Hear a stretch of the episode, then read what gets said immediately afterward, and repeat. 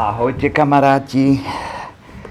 Tak som rád, že sa opäť vidíme a pokračujeme v čítaní knihy Roalda Dála Matilda. Dnešná kapitola má názov Domček učiteľky Meduškovej. Obe sa opäť stretli pred školskou bránou a vydali sa po hlavnej ulici. Kráčali ticho. Prechádzali okolo obchodu so zeleninou a ovocím s výkladmi plným jablčok a pomarančov okolo mesiarstva vystavujúceho kusy surového mesa a očistené kurčatá, okolo malej banky potravín a predajne elektrospotrebičov. Prešli dedinou a ocitli sa na úzkej ceste, kde už neboli žiadni ľudia, aj aut bolo len málo.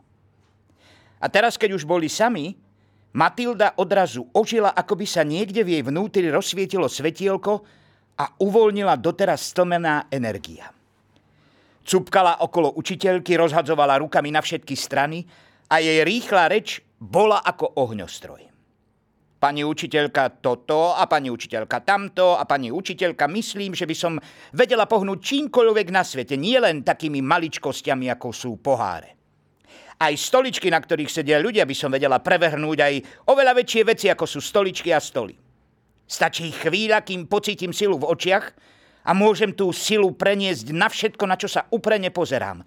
Ale musím sa veľmi, veľmi uprene pozerať, pani učiteľka, a potom pocítim čosi v očiach, akési teplo, ako by mi oči horeli, ale vôbec mi to nevadí, pani učiteľka. Utíš sa, dieťa, utíš, povedala učiteľka. Aby sme sa nevyčerpali prv, než sa do niečoho pustíme. Ale je to zaujímavé, pani učiteľka, pravda? O áno, zaujímavé. Je to viac než zaujímavé. Odteraz ale musíme postupovať veľmi opatrne, Matilda. A prečo, pani učiteľka? Pretože sa zahrávame s tajomnými silami dieťa, o ktorých nič nevieme. Myslím, že nemusia byť zlé, možno skôr dobré. Môžu byť aj božské, ale tak či tak musíme s nimi zaobchádzať opatrne. Boli to múdre slová skúsenej osoby, ale Matilda bola príliš rozrušená a videla všetko inak. Nerozumiem. Prečo by sme mali byť také opatrné? Spýtala sa, ustavične poskakujúc okolo učiteľky. Snažím sa ti vysvetliť, že sme sa stretli s čím si neznámym. Je to nevyspytateľný jav. Áno, jav. Ja som jav? Čudovala sa Matilda. Pravdepodobne áno, vysvetlovala učiteľka. Bola by som však rada, keby si si teraz ešte nič o sebe nenamýšľala. Malo by zatiaľ stačiť, aby sme len my dve tento jav ďalej skúmali, ale veľmi, veľmi opatrne. Chcete, aby som si to ešte vyskúšala, pravda, pani učiteľka? Niečo také som sa ti práve pokúšala naznačiť, povedala obozretne učiteľka. Fajn, súhlasila Matilda. Sem z toho možno, som z toho možno viac zmetená ako ty sama, ale snažím sa nájsť nejaké rozumné vysvetlenie, pokračovala učiteľka. Aha, napríklad aké? Spýtala sa Matilda. Napríklad, či to nemá niečo spoločné s tým, že si akcelerované dieťa. A čo znamená to slovo? Akcelerované dieťa má na svoj vek oveľa väčšie vedomosti ako iné deti. Ty si neuveriteľne akcelerované dieťa, vysvetľovala učiteľka. Naozaj? Čudovala sa Matilda. Pravda, že? Musíš to predsa vedieť sama, len si uvedom, že dokážeš čítať aj počítať. Aha, asi máte pravdu. Učiteľka Medušková nechcela veriť tomu, že toto dieťa o sebe ani nevie, aké je mimoriadne. Ustavične rozmýšľam o tom, povedala, či tá tvoja prekvapivá schopnosť bez dotyku pohybovať predmetmi má niečo spoločné so silou tvojho mozgu. Nazdávate sa, že v mojom mozgu už nie je miesta a preto musí niečo prerážať von? To nie je celkom presne to, čo som chcela povedať, podotkla učiteľka s úsmevom. Nech sa ani ale stane čokoľvek, eh, hovorím ti znova, odteraz musíme postupovať veľmi obozretne. Nezabudla som ešte na ten zvláštny neprítomný výraz, ktorý si mala na tvári potom, ako si prevrhla pohár. Mohlo by mi to ublížiť pani učiteľka? Na to som nemyslela. No, cítila si sa veľmi zvláštne, či nie? O, tak bolo mi fajn, povedala Matilda. Chvíľku sa mi zdalo, že lieta medzi hviezdami. To som vám už povedala. A môžem vám ešte niečo povedať, pani učiteľka? Po druhý raz to šlo ľahšie, oveľa ľahšie. Asi je to tak ako s inými vecami. Čím viac ich precvičujeme, tým ľahšie sa nám daria. Mladá učiteľka kráčala pomaly, aby jej dieťa stačilo a nemuselo cupkať príliš rýchlo. Teraz, keď už dedina bola za nimi, tu na úzkej ceste bolo veľmi ticho a pokojne. Bolo nádherné, zlatom prežiarené jesené popoludnie. Na kríkoch rástli černice a plamienok plotný. Pre vtáčikov na zimu už dojasno červena dozrieval hloch. Pozdĺž cesty rástli tu i tam vysoké stromy, duby, platany, niekde i sladké orechy. Mladá učiteľka chcela na chvíľu zmeniť tému rozhovoru a tak ich všetky pomenovávala a učila dievčatko, ako ich rozpoznávať podľa tvaru listov a kôry. Matildu to všetko zaujímalo a nové vedomosti si starostlivo ukladala do pamäti. Napokon prišla k miestu, kde na ľavej strane cesty kríky končili a objavila sa bránička z piatich drevených dosák. Tadiaľ to, povedala Matilda učiteľke a otvorila bráničku. Previedla cez ňu dievčatko a bráničku znovu zatvorila. Potom šli po malej cestičke s vyjazdenými kolejami. Na každej strane rástli vysoké lieskové kríky a na nich hnedé lieskové oriešky v zelených kabátikoch. Učiteľka Medušková povedala, že už veľmi skoro ich prídu pozbierať veveričky a odložia si ich na drsné, mrazivé mesiace, ktoré ich čakajú. Naozaj tu Niekde bývate? Spýtala sa Matilda. Áno, povedala učiteľka a nič viac. Až doteraz Matildu nikdy nenapadlo rozmýšľať o tom, kde učiteľka Medušková býva. Bolo pre ňu vždy iba učiteľkou, ktorá sa každé ráno od niekiaľ objaví, učí v škole a potom znovu kam si odíde. Či my, žiaci, niekedy rozmýšľame o tom, kam naši učitelia odchádzajú po vyučovaní. Zaujímalo nás, ako žijú? Sami alebo s mamou, sestrou či manželom? Bývate sama, pani učiteľka? Spýtala sa Matilda. Áno, sama, povedala učiteľka. Kráčali po hlbokej prašnatej slnkom vysušenej cestičke. Bolo treba dávať pozor, kam vstúpite, ak ste si nechceli vytknúť členok. Malé vtáčiky spievali na okolitých kríkoch ale inak bolo ticho. Je to len celkom malý domček, povedala učiteľka Medušková. Nesmieš čakať priveľa. Čo nevidieť sme tam? Prišli k malým zeleným vrátkam, ktoré boli na poli ponorené v zelení kríka na pravej strani cestičky a takmer prikryté prevísajúcimi konárikmi liesky. Učiteľka Medušková zastala a s rukou na vrátkach povedala. Tam je to. Tam bývam. Matilda zbadala úzky vyšliepaný chodník vedúci k maličkému prízemnému domčeku z červených tehál. Bol taký malý, že skôr vyzeral ako obydlie pre bábiky, než pre ľudí. Tehly, z ktorých bol postavený, boli staré, vyblednuté a drobili sa. Na streche zo sivých bridlicových škridiel bol jediný malý komín. Do, domček mal dve okienka. Každé bolo také malé ako roztvorené noviny. Na oboch stranách chodníka bujne rástla žihľava, ostružiny a dlhá suchá tráva. Obrovský dub stál poblíž a zatieňoval domček. Jeho obrovské konáre akoby objímali a túlili k sebe to malé obydlie, ukrývajúc ho pred svetom. S jednou rukou na vrátkach, ktoré ešte neotvorila, sa mladá učiteľka obrátila k Matilde a povedala – básnik Dylan Thomas raz napísal verše, ktoré mi vždy prídu na um, keď kráčam po tomto chodníku. Matilda čakala a učiteľka nádherným pomalým hlasom začala recitovať báseň. Dievčatko moje túlavé, do spánku začarované v krajine rozprávok, z ohňa kamenných krbov stvorených, nikdy Nikdy sa neboj a never, že ten vlk v ovčo bielom rúchu, plavne skákavý, divo bezstarostne vyjúci, vyskočí raz moja malá, moja malá, zo svojej lístím zapadanej nory v jedno rosou zmáčané ráno a srdce ti zožerie tam, v domčeku v lese ruží. A čo ďalej na to Matilda povedala? To vám už prečítá Henrieta Mičkovicová Bártová. Ďakujem, Ríško. Ja som totiž to túto báseň chcela prečítať sama. Ja teda, ale Ríško to nádherne prečítal, ja pokračujem. Teda, ahoj kamaráti.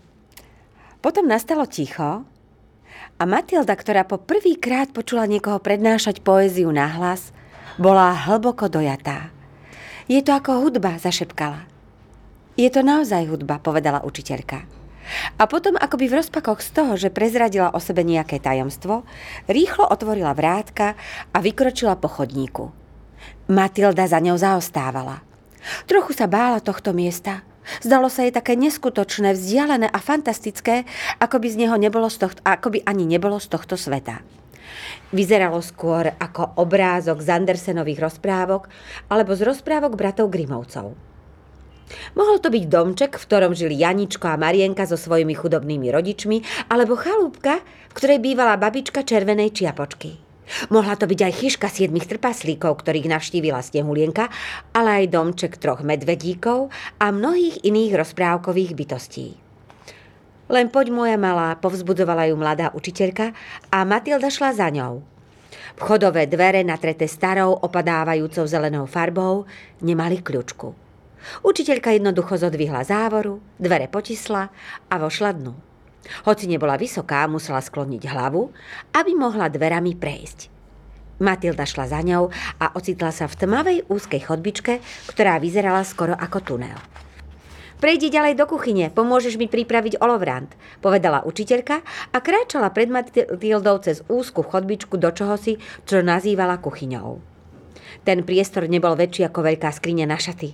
Na zadnej stene bol oblok, pod ním umývadlo, ale bez kohútikov. Na druhej stene bola polička, asi na prípravu jedla, a nad ňou jediná skrinka. Na poličke stál malý kempingový varič na plyn, čajník a fľaša do poli naplnená mliekom. Môžeš ísť po vodu a ja medzi tým zapálim plyn, riekla Matilde. Studňa je vzadu za domom. Vezmi si vedierko, zavez ho na koniec lana a spusti do studne. Daj pozor, aby si tam sama nespadla. Matilda sa neprestávala čudovať. Vzala vedierko, vyniesla ho na zadný dvor. Nad studňou bola malá striežka. Z jednoduchého dreveného valca s kľukou vyselo dolu lano do tmavej, akoby bezodnej studne. Matilda najprv navinula lano a na jeho koniec zavesila vedierko. Potom začala lano spúšťať dolu, až začula čľupnutie. Doture, doteraz napnuté lano sa na chvíľu uvoľnilo. V zápäti ho znovu navinula a hľa, vo vedierku bola voda. Bude stačiť? spýtala sa učiteľky. Tak, tak. Vidno, že si to ešte nikdy nerobila, poznamenala učiteľka. Veru nikdy, je to zábava. Ako to robíte, keď potrebujete vodu na kúpanie? Vyzvedala Matilda. Ja sa nekúpavam. Umývam sa po stojačky. Prinesiem si za vedro vody, potom vodu zohrejem na tamtom variči, vyzlečiem sa a celá sa umiem. Naozaj sa tak umývate? Samozrejme. Chudobní ľudia to tak v našej krajine robievali ešte donedávna a nemali ani plynový varič. Vodu si zohrievali nad ohňom v kozube. A vy ste chudobná, pani učiteľka? Áno, veľmi, šepla. Silný modrý plameň plápolal a voda v čajníku už začínala vrieť. Mladá učiteľka vybrala zo skrinky čbánik na čaj a nasypala do neho niekoľko čajových lístkov. Našla tam aj polbochníka čierneho chleba, odkrojila dva tenké krajičky a potom z plastikovej nádobky nabrala margarín a natrela ho na chlieb. Margarín, čudovala sa Matilda. Musí byť naozaj chudobná. Učiteľka Medušková položila na tácňu dve šálky, džbánik s čajom, fľašku s mliekom a tanier s dvoma krajičkami chleba. Je mi ľúto, ale cukor nemám, povedala. Nepoužívam ho. To nič, riekla Matilda. Bola rozumná a uvedomovala si chúlostivosť situácie. Dávala si preto veľký pozor, aby nepovedala niečo, čo by mohlo uviezť mladú učiteľku do rozprákov. Poďme sa naolovrantovať do obývačky, povedala učiteľka Medušková a stáť s ňou v rukách viedla Matildu z kuchyne cez úzku tmavú chodbičku do miestnosti, ktorá bola vpredu. Matilda ju nasledovala, ale medzi dverami tzv. obývačky v úžase zastala. Izba bola malá, štvorcová a prázdna ako väzenská cela. Cez osamotený malý obvôčik bez záclon prenikalo len málo bledého denného svetla. Jedinými predmetmi v celej izbe boli tri horednom prevrátené drevené debničky, ktoré sa používali na miesto stoličiek a stola. To bolo všetko. Na stenách neboli žiadne obrazy. Na dláške zdrsných, neleštených drevených dosách nebol žiadny koberec. Medzi doskami boli škáry a v nich nahromadený prach a špina. Strop bol tak nízko, že keby Matilda vyskočila, mohla by sa ho špičkami prstov takmer dotknúť. Steny boli síce biele, ale nie od maľovky. Matilda pošúchala dlaňou o stenu a zostal, je, zostal jej, na, jej na nej biely prášok. Bolo to vápno, aké sa používa na bielenie stajní, koniarní a kurínov. Matilda bola zhrozená. Je toto naozaj miesto, kde jej pôvabná, úhľadne oblečená triedna býva? Je toto miesto, kam sa každý deň po vyučovaní vracia? Nemohla tomu uveriť. A prečo to tak bolo? Zaiste sa tu deje niečo, čo si veľmi čudné. Mladá učiteľka položila tácňu na prevrátenú debničku. Poď sadni si, moja malá. Dáme si dobrý horúci čaj. Vezmi si chlebík. Oba krajičky sú tu pre teba. Ja nikdy nejem, keď prídem domov. V škole si dám na obed poriadne výdatné jedlo a to mi stačí až do budúceho rána. Matilda sa opatrne vyštverala na jednu z prevrátených debničiek a viac menej zo slušnosti si vzala jeden chlebík natretý margarínom. Keby bola doma, Teraz by si dala chlieb s maslom a jahodovým džemom a možno za tým aj kúsok piškotovej torty. A predsa toto bolo ako si zaujímavejšie. S týmto domčekom najisto súviselo nejaké tajomstvo, ohromné tajomstvo a Matilda veľmi chcela zistiť, aké. Učiteľka Medušková naliala do šálok čaj a pridala do nich aj trochu mlieka. Sedenie na prevrátenej debničke v prázdnej izbe a pitie čaju zo šálky, ktorú si držala na kolenách, jej vôbec nepripadalo zvláštne. Vieš, ozvala sa po chvíli. Neprestajne myslím na to, čo si dokázala s tým pohárom. Dostala si do vienka veľkú moc. Uve- uvedomuješ si to? Áno, pani učiteľka, povedala Matilda, prežúvajúc chlieb s margarínom. Pokiaľ viem, pokračovala učiteľka, v celých dejinách ľudstva ešte neexistoval človek, ktorý by dokázal prinútiť nejaký predmet, aby sa pohyboval, bez toho, aby sa ho dotkol, aby naň fúkal alebo použil nejakú pomôcku. Matilda pokývala hlavou, ale nepovedala nič.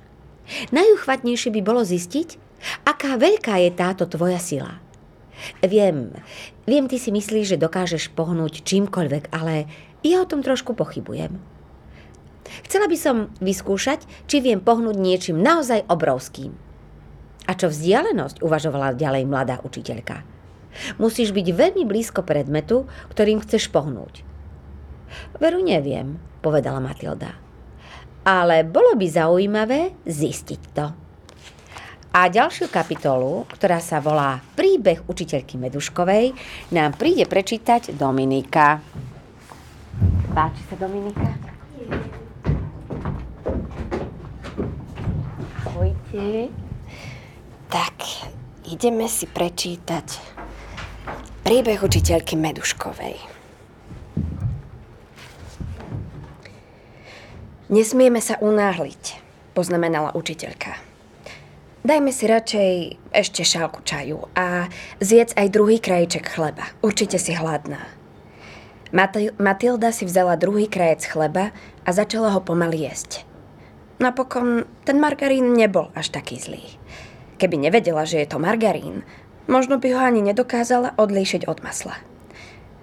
Pani učiteľka, ozvala sa, platia vás veľmi zle v našej škole? Jenny Man- Medušková skúmavo pozrela na Matildu. Nie, to nie. Dostávam toľko ako ostatní. Určite je to príliš málo, keď žijete takto veľmi, veľmi skromne, poznamenala Matilda. Aj ostatní učitelia žijú takto? Bez nábytku, kuchynského sporáka, bez kúpeľne, Nie, oni nie. Ako si upeto povedala učiteľka. Ja som náhodou výnimka. Asi sa vám páči takto jednoducho žiť? Pre, prezvedala sa Matilda ďalej. Určite je takto oveľa lepšie udržať dom v čistote. Nemáte nábytok, ktorý treba stále leštiť a všetky tie drobné zbytočnosti na ňom, čo treba každý deň utierať od prachu. Keď nemáte chladničku, aspoň ju nemusíte preplňať takými vecami ako majonéza, vajíčka, zmrzlina a nemusíte toľko nakupovať. V tej chvíli si Matilda všimla, že tvár mladej učiteľky nadobudla napätý a zvláštny výraz – Celé jej telo strnulo. Plecia mala schúlené a pery pevne zovreté. Oboma rukami objímala šálku s čajom a uprane do nej hľadela, ako by tam hľadala odpovede na Matildine zvedavé otázky. Nasledovalo dosť dlhé rozpačité ticho. V priebehu niekoľkých sekúnd sa atmosféra v izbičke celkom zmenila a vo vzduchu bolo cítiť čosi zvláštne, tajomné.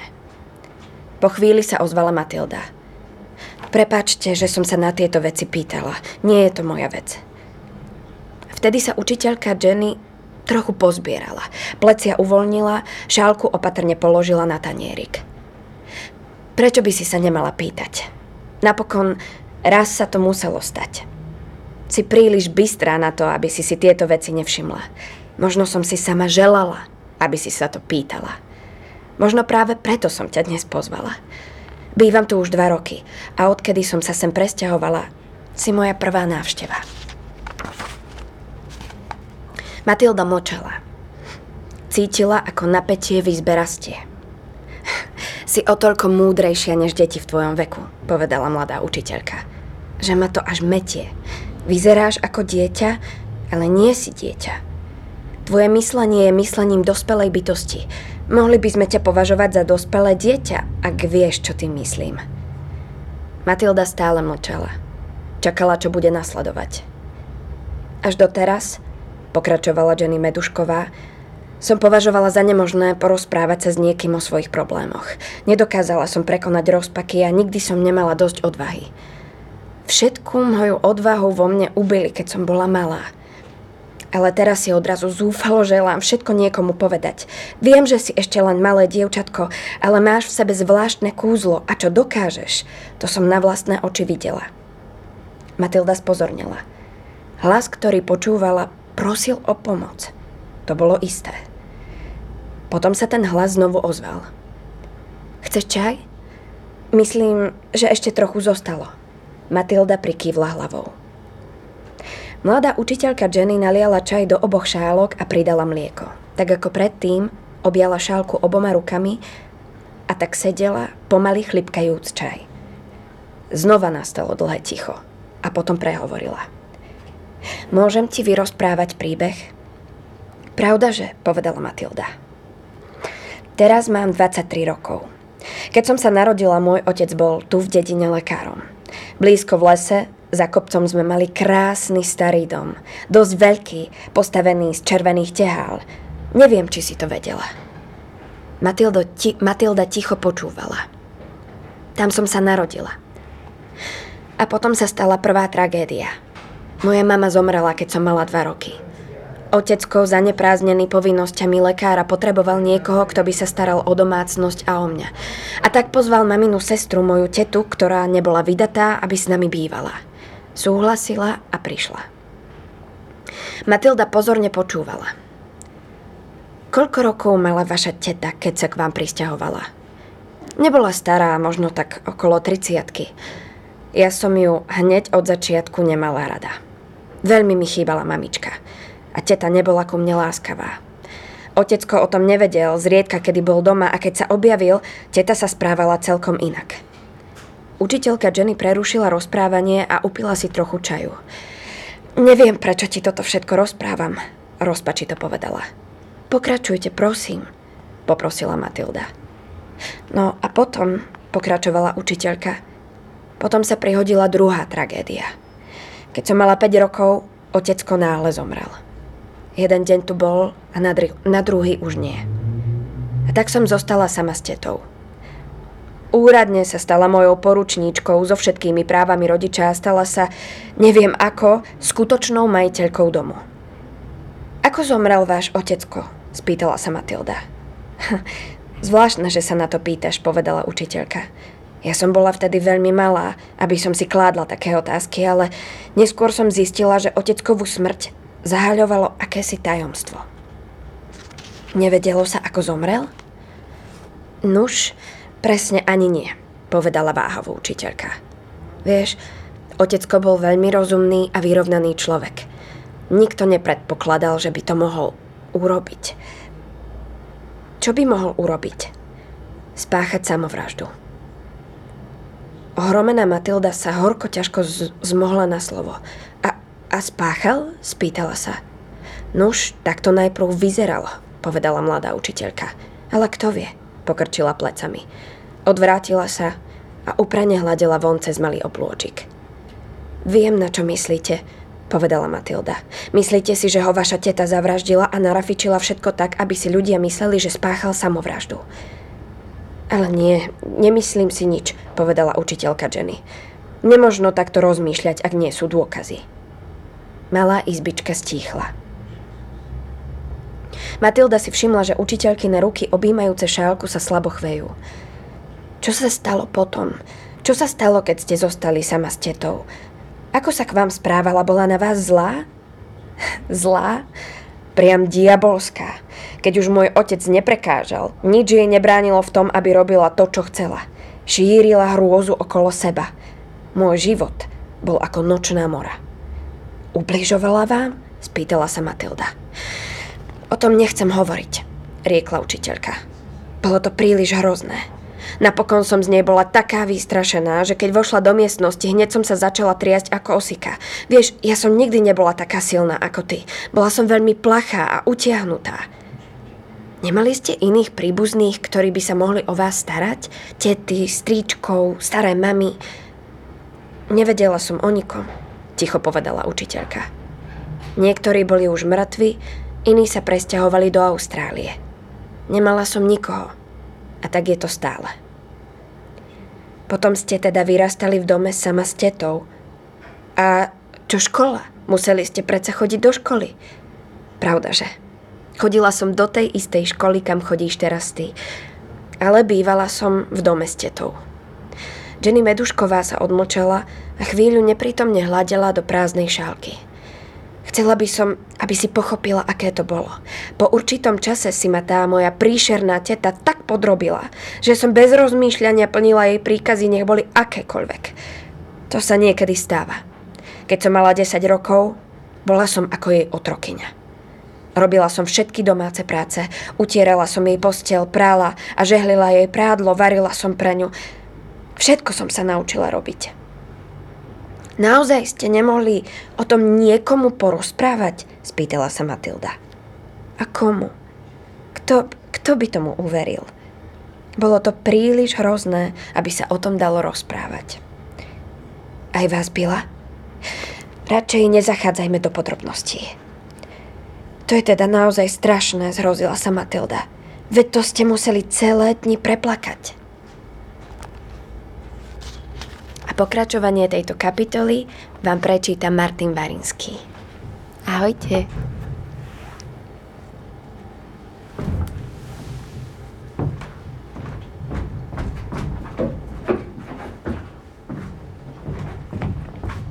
Ahojte.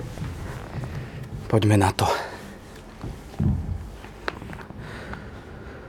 Poplakala som si len keď som bola sama. Pred ňou som nesmela plakať. Žila som v ústavičnom strachu. Čo sa stalo po skončení školy? Spýtovala sa ďalej Matilda. Bola som výborná žiačka, pokračovala učiteľka Jenny. Mohla som ísť študovať na univerzitu, ale to neprichádzalo do úvahy. Prečo, pani učiteľka? Potrebovala ma doma. Kto by robil všetky domáce práce? Ako ste sa potom stali učiteľkou? V Readingu je pedagogická fakulta. Autobusom je to len 40 minút. Dovolila mi tam chodiť pod podmienkou, že každé popoludne prídem hneď domov, poupratujem dom, vyžehlím prádlo a uvarím večeru. Koľko ste mali vtedy rokov? Keď som začala študovať na pedagogickej fakulte, mala som 18, povedala učiteľka.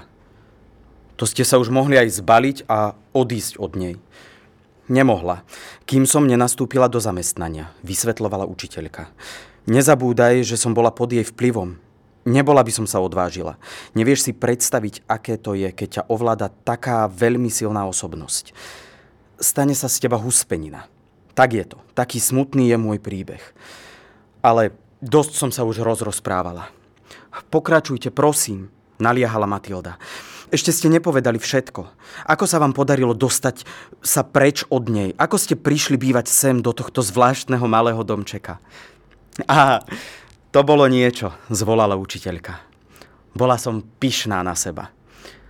Porozprávajte mi o tom. Dobre, keď som dostala miesto učiteľky, teta mi oznámila, že som jej dlžná veľa peňazí. Povedala, že po celé tie roky ma živila, kupovala mi šaty a topánky, že sú to tisíce. A preto jej musím 10 rokov dávať svoj zárobok. Vraj mi dá vreckové jednu libru na týždeň a nič viac. Zariadila, aby môj plat posielali priamo na jej účet do banky. Prinútila ma podpísať akýsi papier. To ste nemali urobiť, podotkla Matilda. Plat by znamenal pre vás šancu na nezávislosť. Viem, viem, ale nezabúdaj, že som dlho žila takmer ako v otroctve. Nemala som odvahu odmietnúť. Úplne ma zbavila vlastnej vôle a ešte mi stále mohla aj ublížiť, vysvetlovala učiteľka. Teda, ako sa vám podarilo odísť? Učiteľka Medušková sa poprvýkrát usmiala a pokračovala v rozprávaní. Bolo to pred dvoma rokmi a bolo to moje najväčšie víťazstvo. Stalo sa to takto. Vstávala som vždy veľmi zavčasu, keď teta ešte spala. Chodievala som na dlhé prechádzky. Raz som objavila tento domček. Bol prázdny. Zistila som, že patrí jednému farmárovi. Šla som ho navštíviť. Farmári tiež vstávajú veľmi zavčasu. Práve dojil kravy. Spýtala som sa ho, či by mi nemohol domček prenajať povedal, že tam sa bývať nedá. Nie je tam zariadenie ani tečúca voda. Ja som trvala na tom, aby mi domček prenajal, lebo som si ho zamilovala a pretože som romantická duša, chcem tam bývať. A zda si pomyslel, že nemám zdravý rozum, ale domček mi prenajal za 10 pencí na týždeň. Zaplatila som mu nájomné na mesiac dopredu. To je super, zvolala Matilda. Odrazu ste mali domček len pre seba. A ako ste nabrali odvahu povedať o tom domčeku tete? Bolo to ťažké, ale dokázala som to. Pokračovala v rozprávaní mladá učiteľka.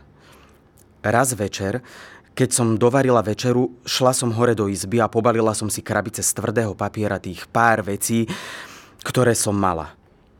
Potom som zišla dolu a oznámila tete, že som si prenajala domček a odchádzam. Teta sa rozúrila a kričala na mňa. Vraj, ako som si mohla prenajať dom, keď mám vreckové jednu libru za týždeň. Povedala som jej, že som to dokázala. Pýtala sa, za čo si budem nakupovať potraviny.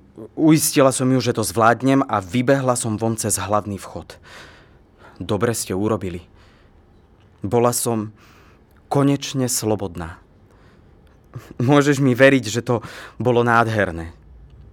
Naozaj dokážete vyžiť z jednej libry?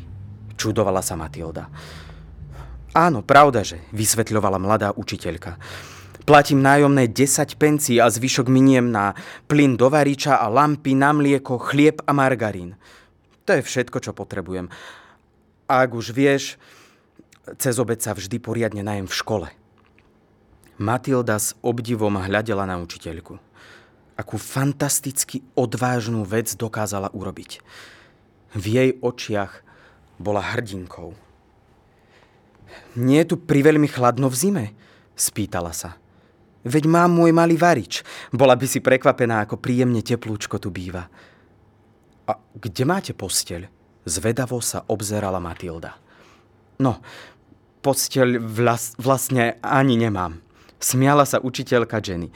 Hovorí sa predsa, že je veľmi zdravé spať na tvrdom podklade. Matilda odrazu videla celú situáciu absolútne zreteľne. Mladá učiteľka Jenny potrebovala pomoc. V žiadnom prípade tu nemôže do takto živoriť. A teta Stále býva v tom vašom peknom starom dome? Spýtala sa. Veru áno. A dlho bude. Má ešte iba okolo 50 Myslíte si, že váš otecko chcel, aby jej ten dom patril navždy? Spýtala sa Matilda. Som si istá, že nie. Poručníci mávajú právo obývať dom určitý čas, ale napokon ho dostanú do vlastníctva deti, keď dospejú. Tak ten dom je naisto váš, nie? Otecková posledná vôľa sa nikdy nenašla, povedala učiteľka. Vyzerá to tak, ako by ju niekto úmyselne zničil. Nemá význam hádať kto. Veru nie. I keby posledná vôľa e- neexistovala, i tak by ste automaticky majiteľkou domu boli vy. Vy ste predsa najbližšia dedička. Viem, že som, pripustila učiteľka. Teta však predložila list, ktorý vraj napísal otecko. Píše sa v ňom, že odkazuje dom svojej švagrinej za jej láskavosť a starostlivosť o mňa. List je falošný, ale nedá sa to dokázať. Mohli by sme sa o to aspoň pokúsiť, navrhla Matilda. Mohli by sme nájsť dobrého právnika, ktorý by to dokázal. Nemám peniaze na právnika, povedala mladá učiteľka. A nesmieme zabúdať na to, že moja teta je dôležitá osoba v tomto kraji. Má veľký vplyv. Ako sa volá? Kto je to? Spýtala sa Matilda. Mladá učiteľka chvíľku váhala a potom povedala riaditeľka Bivolská. A ďalšiu kapitolu s názvom Mená už príde prečítať Ďuro Hrčka.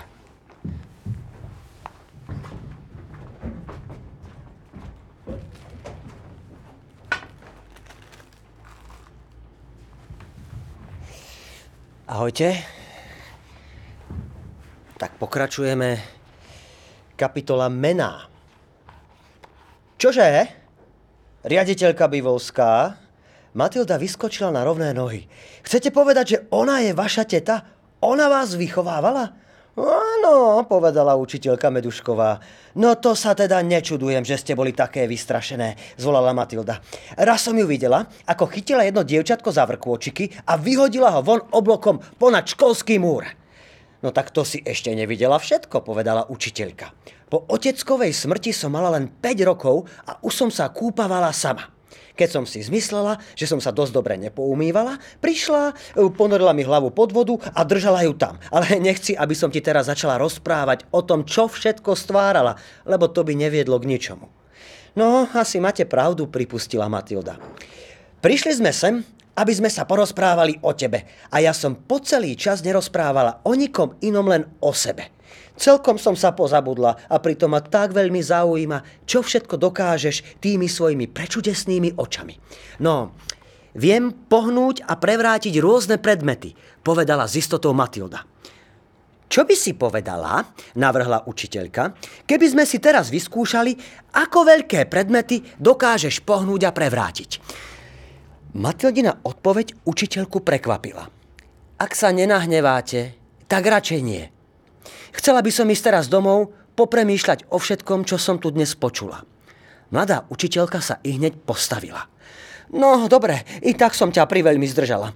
Tvoja mama sa už určite o teba strachuje.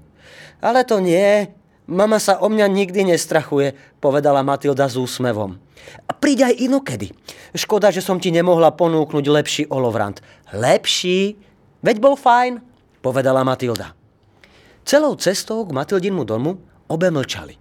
Učiteľka Medušková mala pocit, že Matilde to takto vyhovuje.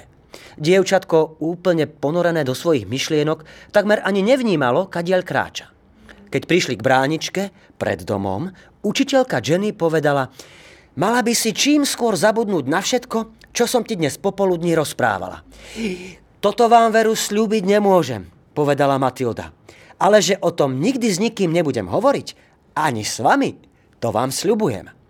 Myslím, že to bolo rozumné, povedala učiteľka. Nemôžem vám ale slúbiť, že o tom nebudem premýšľať. Celou cestou od vášho domčeka až sem som usilovne premýšľala a myslím, že už som aj na čo si prišla. radšej nie, nehovor mi to. Zabudni na to, prosím ťa. Hm, chcela by som sa, a ešte sa aj musím niečo spýtať, predtým, než o tom úplne prestaneme hovoriť. Nástojila Matilda. Poviete mi odpovede na tri posledné otázky, pani učiteľka? Mladá učiteľka sa zasmiala. Bolo zvláštne, s akou rozhodnosťou sa toto drobčiatko pustilo do riešenia jej problémov. Núž, záleží na tom, aké sú to otázky. Tak poprvé, ako teta oslovovala vášho otecka? Volala ho Márius. To bolo jeho krstné meno. A on ju oslovoval ako? Volá sa Agáta, tak tak ju oslovoval. A posledná otázka – ako oslovovali vás. Volali ma Jenny. Matilda si odpovede starostlivo uložila do pamäti. Rada by som sa uistila, že som si to zapamätala správne, viete? Povedala. Tak, vášho otecka volala Marius, on ju volal Agáta a vás oslovovali Jenny. Je to tak? Presne tak, Usmiala sa Jenny. Ďakujem. A teraz už celú vec nikdy ani nespomeniem, sľubovala Matilda. Jenny Medušková by bola rada vedela, čo sa deje v tej malej hlavičke. Len neurob žiadnu hlúposť, povedala. Matilda sa s úsmevom otočila a cupkajúc k hlavnému vchodu zakričala Dovidenia, pani učiteľka! A ďakujem pekne za olovrant. To bol koniec tejto krátkej kapitoly. Milí kamaráti, stretneme sa opäť v útorok o rovnakom čase a myslím, že sa nám aj podarí túto knižku celú dočítať. Tak tešíme sa na vás. Ahojte a dobrú chuť